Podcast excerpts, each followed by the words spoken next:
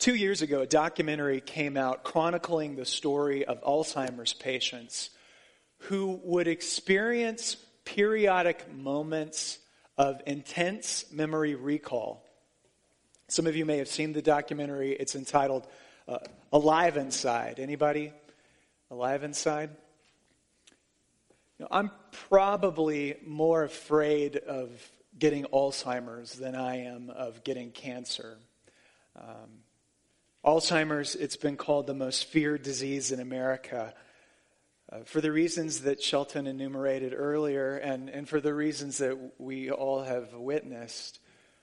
I mean, how, how insidious can a disease be that erases all of the faces whom you have seen all of your life and all of the memories you have shared with them, and even erases your own identity. Some of us are very afraid of early stage Alzheimer's, and we walk around maybe as uh, Alzheimer's hypochondriacs. Every time we can't remember a name or a date or an event, we, we are afraid it may be happening. But I said, Alive Inside shows these Alzheimer patients having intense I remember moments. And do you know what triggered them? It wasn't looking at pictures. It wasn't some experimental medical therapy or some new special brain surgery. One thing and one thing alone brought visceral physical life to these patients. Do you know what it was? It was music. Yeah. When they began to listen to music from 50 to 60 years ago, these people came alive. If you watch the, the documentary, you'll see one elderly man start to dance in his wheelchair after they put the headphones on and the music is blaring. They dance, they sing, they remember lyrics. Their family members and doctors stand there watching, amazed, as a world that had seemed to be entirely gone from them forever is rediscovered. If you ask scientists, why does this happen? Well, we don't exactly know. We don't exactly know the reasons why music touches something primal and deep inside of us. But the Psalms know. The Psalms know this power the power of music and poetry to, to touch us down deep. And I can think of no more lovely psalm to, to consider uh, uh, how, to, how to store truth down deep inside of you. Then Psalm 103, which is our passage this morning. Let's look at it if you turn in your bulletin. If you want to sing Psalm 103, the most famous hymn that is based on this psalm, it was Henry Francis Lyte's hymn, 1834, Praise My Soul, the King of Heaven. That was his rendering of the psalm. More recently, and I hadn't talked to Susie about this when the liturgy was planned, but, uh, you know, Chris, uh, not Chris Tomlin, but Matt Redman's 10,000 Reasons obviously has elements of this psalm in it. But really, the psalm, uh, what I love about the psalm is it's a catalog, it's a catalog of goodness. There's not a single petition in this whole psalm. He never asks for anything. David lists simply 17 reasons to be thankful, 17 benefits from the Lord Jesus Christ that we are to forget not, which is a roundabout way of saying, remember, remember. Read with me verses 1 through 5 out loud. Bless the Lord, O my soul, and all that is within me. Bless his holy name. Bless the Lord, O my soul, and forget not all his benefits, who forgives all your sins and heals all your diseases, who redeems your life from the pit and crowns you with love and compassion, who satisfies your desires with good things so that your youth is renewed like the eagles. The Lord works righteousness and justice for all the oppressed. He made his ways known to Moses, his deeds to the children of Israel. The Lord is compassionate and gracious, slow to anger, abounding in love. He will not always accuse, nor will he harbor his anger forever. For he does not treat us as our sins deserve, or repay us according to our iniquities. For as high as the heavens are above the earth, so great is his love for those who fear him. As far as the east is from the west, so far has he removed our transgressions from us. Let's read verses 13 through 18 aloud. As a father has compassion on his children, so the Lord has compassion on those who fear him.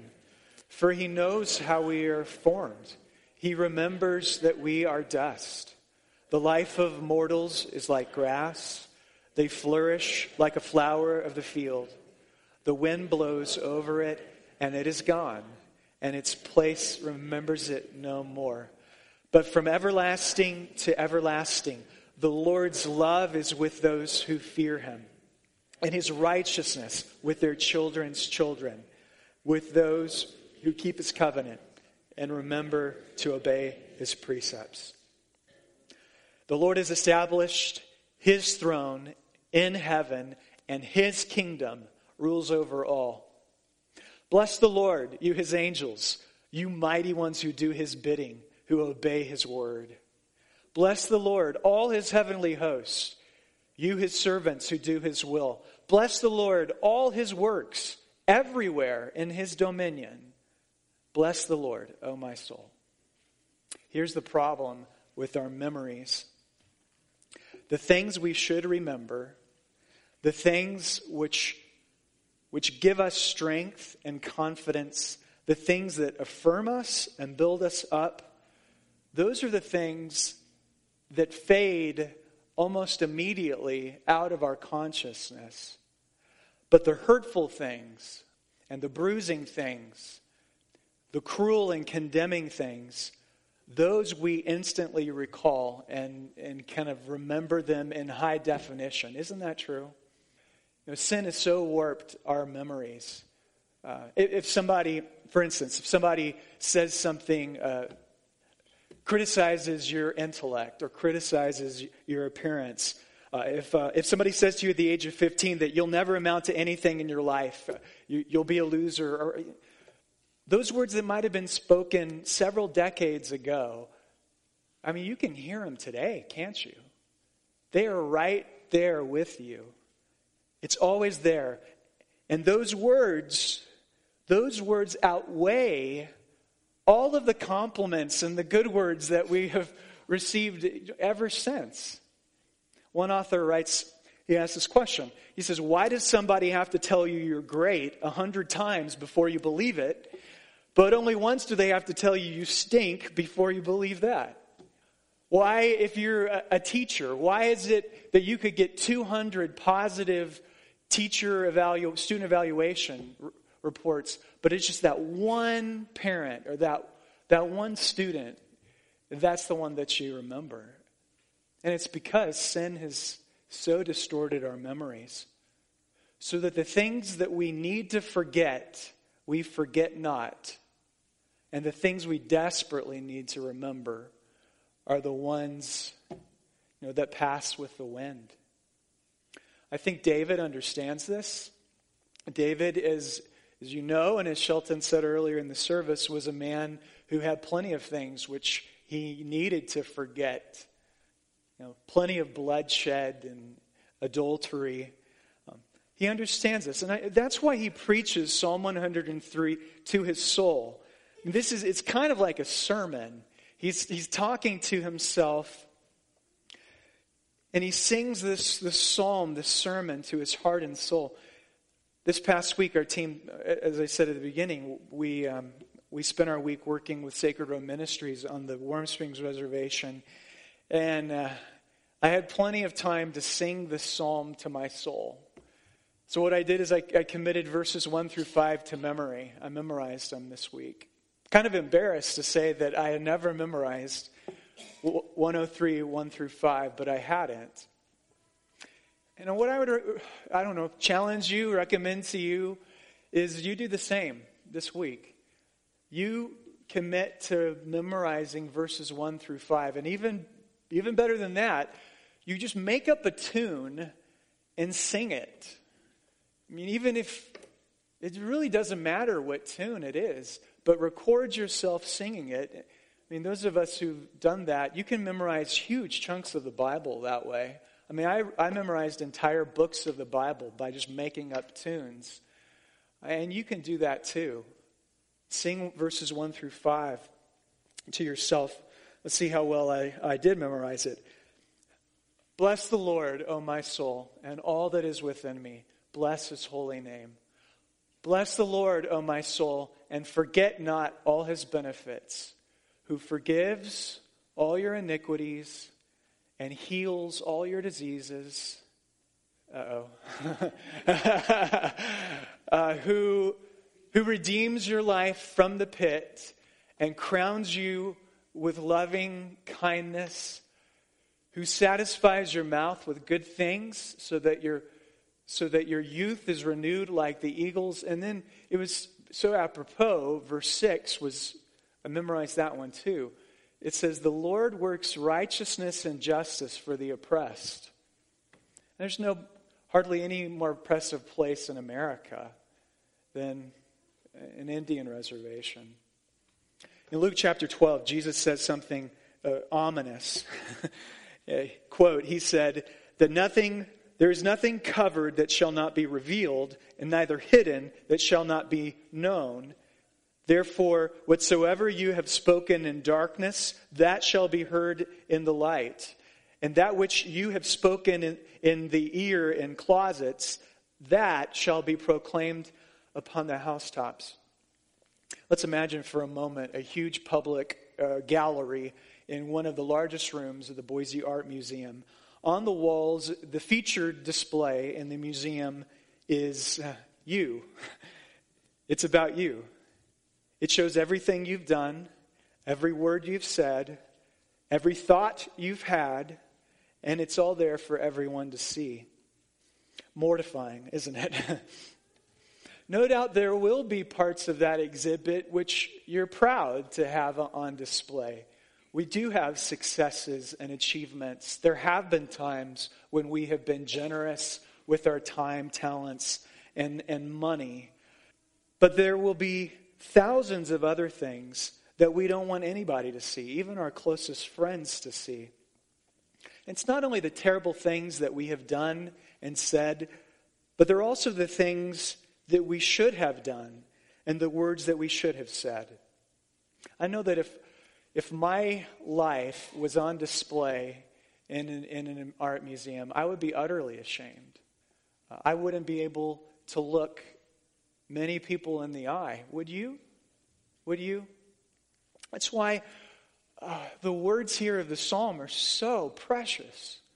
So when David begins to survey the, the kaleidoscope of all the goodness that God has shown him, the very first thing, what is the very first thing? he thanks him for. It's for the forgiveness of sins. Bless the Lord, O my soul, and forget not all his benefits, who forgives all your iniquities. Then it goes forward in verse 11 and 12 to provide us one of the most uh, amazing metaphors of the forgiveness of sins. Read there with me. Verse 11. For as high as the heavens are above the earth, so great is his love for those who fear him. As far as the east is from the west, so far has he removed your transgressions from you. Um, you wake up in the morning and you see, this morning when I was on my run, uh, such a, a spectacular sunrise because of the terrible air quality. But you look at the horizon in the west, and then at the end of the day, you look at the horizon in the east, there's a tremendous span between the two. And let's say that you started to walk towards the east, a, a day's journey on foot, 25 miles. You do another 25 miles the next day, 50 miles. You journey several days. You journey 500 miles toward, towards the east. Then you stop and you look. How far is the eastern horizon from the western horizon? after you've traveled that distance. It's infinitely far because they're infinitely apart. The eastern horizon and the western horizon they will never come together. What David is saying in Christ, God has removed your transgressions as far as the east is from the west, which means they are infinitely gone through the finished work of Jesus Christ. They are, they are so gone that they will never come back again. They are unconditionally gone. And it's not just the 3% of our sins that we're aware of or that we remember. It, it's the 97% that we are not. And so, friends, when was the last time you sang that to your soul? When was the last time you repeated that again and again to your soul? In Deuteronomy chapter 8, God says to the children of Israel that when you come into the promised land, you need to beware lest your heart becomes proud and you forget me. All throughout the Old Testament, there's that constant refrain do not forget me. When they cross over the River Jordan, God works a miracle and he stops the waters you know, further up the river so that the people walk across the dry riverbed into the promised land. What was it that God told them to do? He said, You're to pick up some of the largest stones which you can find in the bottom of that riverbed, and you are to stack them on the other side, on the far shore of the river. Why? So that whenever you go by them for the rest of your days, you'll remember I did this because you are going to forget it. The constant refrain is you are going to forget. What, uh, can they not re- remember basic historical events in their past? No, to forget something, um, it's not about mental recall. It's to let something slip from your mind so that it's, it's no longer controlling you anymore. It's no longer vivid and controlling. One of the most humiliating things in life is when you look back and you, you see the commitments that you have made either to yourself or to other people. How you've said to yourself, I will never do that again. I will absolutely never click on that page again. I will never, I will never put myself in that situation again. And then what? Sometimes even the very next day, sometimes even the very day, you find yourself doing it again. Is it because you just you forgot that you made that commitment? No, it's because because it's no longer vivid and controlling you. The reason we must sing salvation songs to our souls, the reason we have to preach to our souls in order to make the gospel vivid and controlling again and make it the controlling factor in our lives because we so quickly forget. Well, look with me at the next metaphor in verses 3 and 4. We read it that he forgives all your sins and heals all your diseases. Uh, maybe that's metaphorical for, um, I don't know, is that what's going to happen? Is he talking about the day of resurrection in the future? Not all of our sicknesses are healed. I mean, that's what we were praying about earlier. But, but notice then, four, he redeems your life from the pit and crowns you with love and compassion. The picture here is, is similar to the setting in ancient Rome, where you would oftentimes in Roman society, you would have an, a wealthy uh, man with great land holdings who did not have a male heir. And so it was perfectly acceptable, and, and oftentimes would happen that he would go and he would adopt a male slave to be his heir. And David here is inviting us to imagine that you are at an auction and you are the one that is in the pit. You have been dropped into a pit, and there are chains around your ankles and your, your wrists. The chains are cutting into your skin. When suddenly the slave master who has organized the auction comes and he looks into the pit and he says, Good news, somebody, some man has come who has uh, a lot of money and, and he has redeemed you. So they pull you out of the pit and they take the chains off of your wrists and your ankles. It's so good to finally have all of that weight that was on you. You, know, you feel free and light again. It's wonderful to to be saved and redeemed. But there's more. As you look up and you see the man walking toward you who has redeemed you, you look and you see it's the emperor. It's the emperor who has done this. And to the astonishment of the slave master and the slave auction, he, he places a crown of laurels on your head. What do you think it means that he crowns you with loving kindness and compassion? He places a crown of laurels on your head. You've just been in the pit, and he puts a purple robe around you, and he takes you into his palace, and he says, Welcome, son. Welcome, daughter. You are now in the royal family, and all that is mine is yours. See, it's a wonderful thing to be redeemed. I mean, what can you say about being crowned? And when was the last time you sang that to your soul? The way the day uh, is broken up at Sacred Road, the first half of your day, you're supposed to spend doing community infrastructure development. Uh, and last year we got to do some pretty significant work.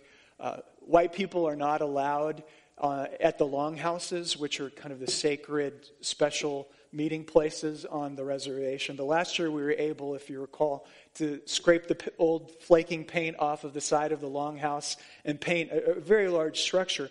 We were looking forward to doing something similar this year. They said we were going to be able to go to a longhouse again which needed its shingles removed. And so we would spend our week tearing off 5,000 square feet of shingles and then laying felt paper on, on the roof. But as is so often the case on the reservation, the, the request for the materials which had been placed over a month ago, maybe even two months ago, was never fulfilled. So instead of going to the longhouse, oh, I forgot to say, the second half of the day we spend working with kids at the Boys and Girls Club.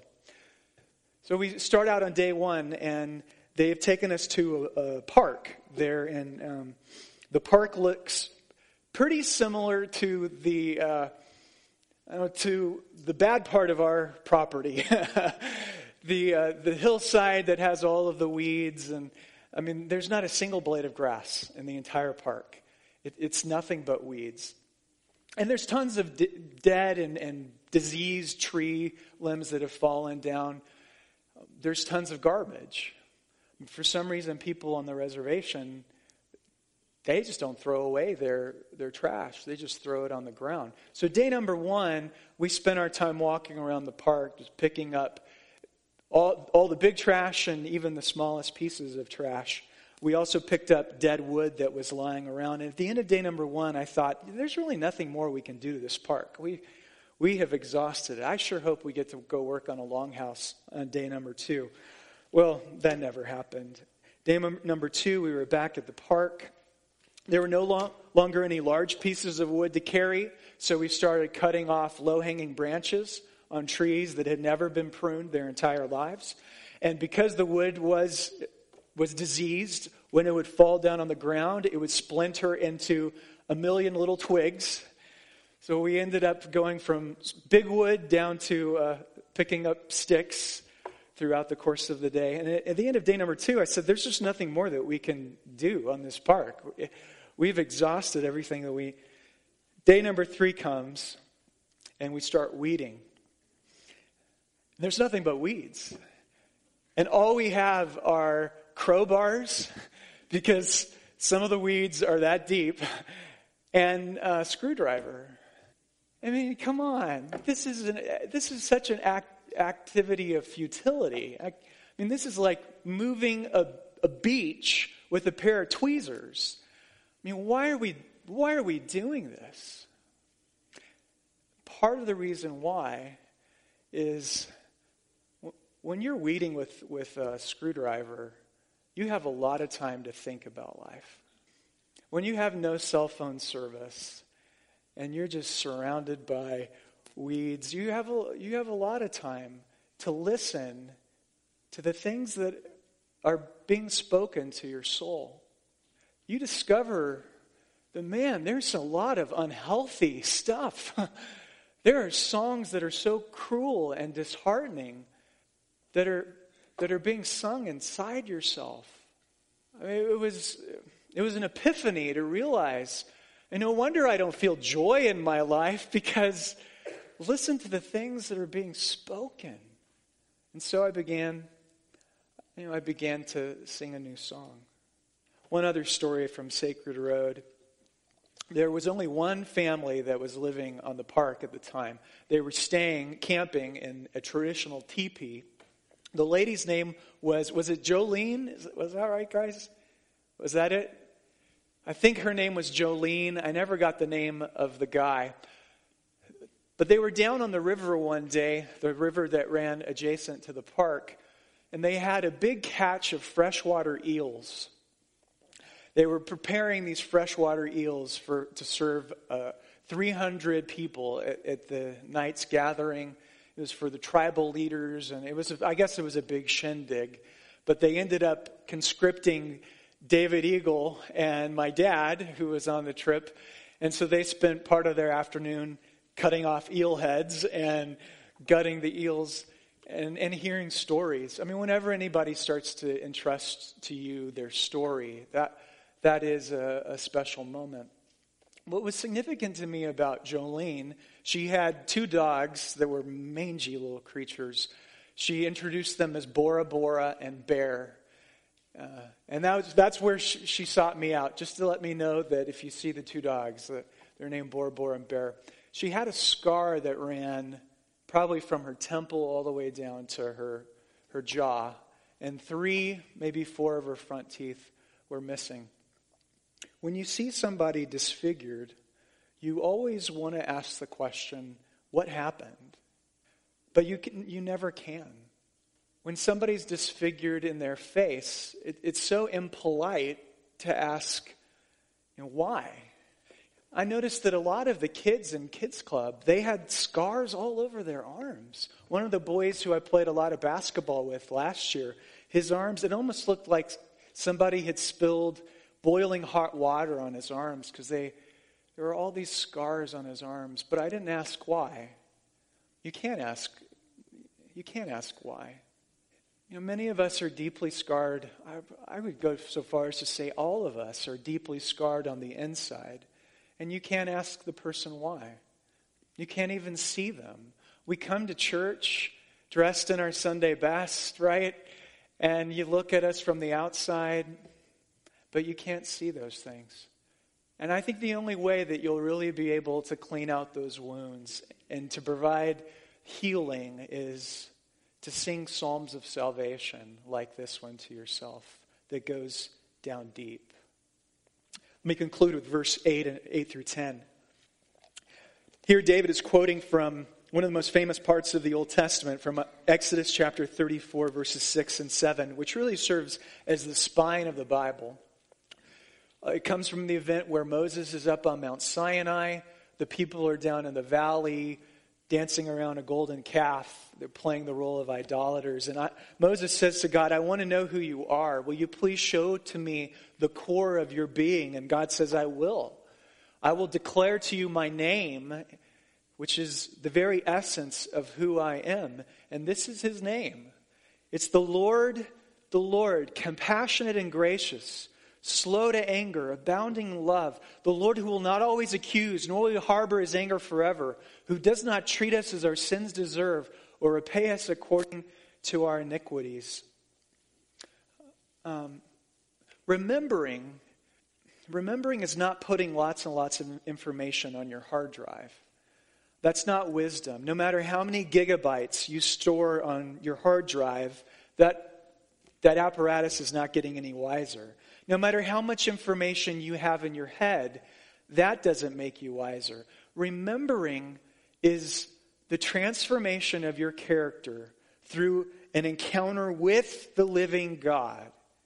Hear what he's promising in Psalm 103. He's saying that if you will ponder my nature, if you will ponder over the character of God, the love of God, if you will puzzle over it, if you will consider it sufficiently and rightly and properly, if you'll consider it deeply, your heart will be transformed, your, your week will be changed, your life will be changed. It's quite an invitation, isn't it? It's the invitation to come alive inside again by pondering his name. Driving back yesterday through the Blue Mountains, there was a deer that ran out into the road as we were driving. We had to, you know, slam the brakes, and thankfully we didn't hit the deer. If there was a large boulder in the middle of that road and I wanted to move that boulder.